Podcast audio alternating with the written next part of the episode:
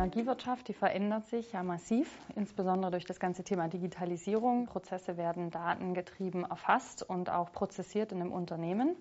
Und das heißt dann natürlich für uns als Abschlussprüfer, dass wir auch basierend auf diesen Daten ganze Prozessprüfungen automatisiert vornehmen können. Das macht das Ganze effizienter auf der einen Seite, aber auf der anderen Seite sieht man natürlich auch sehr schnell, wo gibt es Probleme in den Prozessen, ähm, wo kann man die Prozesse an der einen oder anderen Stelle auch tatsächlich verbessern und so natürlich dazu beitragen, dass die Kosten sinken in einem Unternehmen.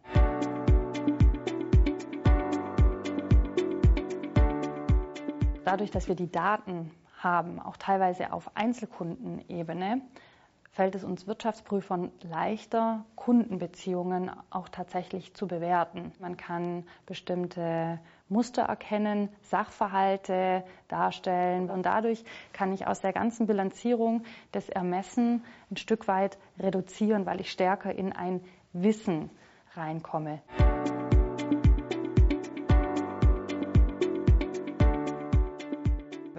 Überlegt, dass die Preismodelle sich ändern sollen. Also im Hinblick darauf, gibt es einen Energieüberschuss, sinken die Preise.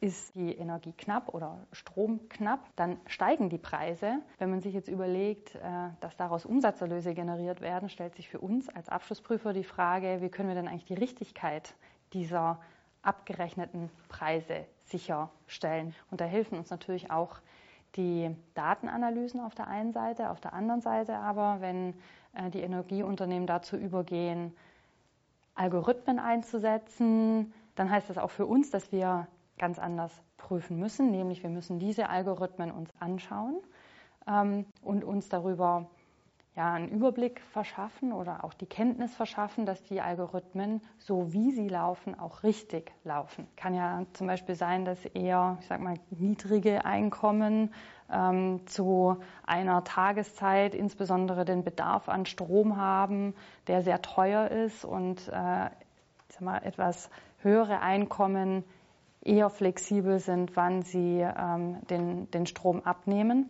und äh, dass man sowas in der Art auch tatsächlich dann bei Anwendungen von KI mit berücksichtigt. Und hier kommen wir Wirtschaftsprüfer dann auch wieder ins Spiel, weil dann geht es darum, dass wir nicht nur die Datenmodelle an sich beurteilen, sondern auch nochmal einen ethisch-moralischen Aspekt mit reinbringen und so den Energieunternehmen helfen können.